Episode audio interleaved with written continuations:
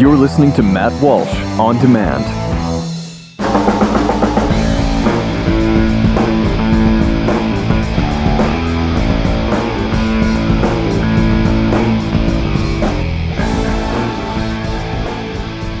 Just the, the Civil War is still such a touchy subject for us 150 years later.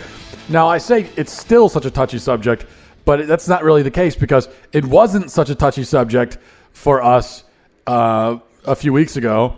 And it wasn't a touchy subject for our parents or our grandparents or even our great grandparents. Our great grandparents would have had grandparents who maybe were in the Civil War, so at least they had some kind of connection.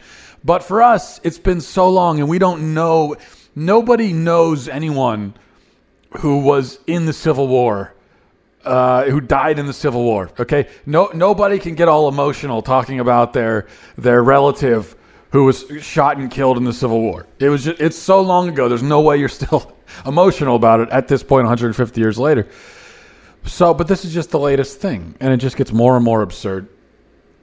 But every time you have this mass out, and we have a mass outrage every day and sometimes it sustains. And so, like with the Confederate statue thing, well, that's the outrage of the moment, and it's lasted for a few days. Um, but it'll peter out. And if, it kind of, it, usually does as it gets to its most ex- absurd extreme. And right now we're at the point where we're, where we're uh, banning guys like Robert Lee from calling football games in Virginia. And it's just getting so ridiculous that it'll probably start to peter out, and then we'll, we'll, we'll, we'll move on to something else. Maybe we'll come back to the Confederate statue issue. But with each thing, it just that's what always jumps out at me about the outrage is that I don't believe it. I really, I, I actually don't believe it. I, I don't think that the people that are smashing statues, I don't think that they really even care about the statue that much. I mean, they didn't care about it two weeks ago. So why do they care now? They don't. It's just it's just a thing to do. It's just the latest thing. That's all. And we just go along. When the next mass outrage comes, we get outraged about that, and then we get outraged about the next thing, and nobody even remembers what was everyone upset about uh, last month. Let's say this time four weeks ago. What was everyone upset about? I don't even know. I can't remember. Nobody knows.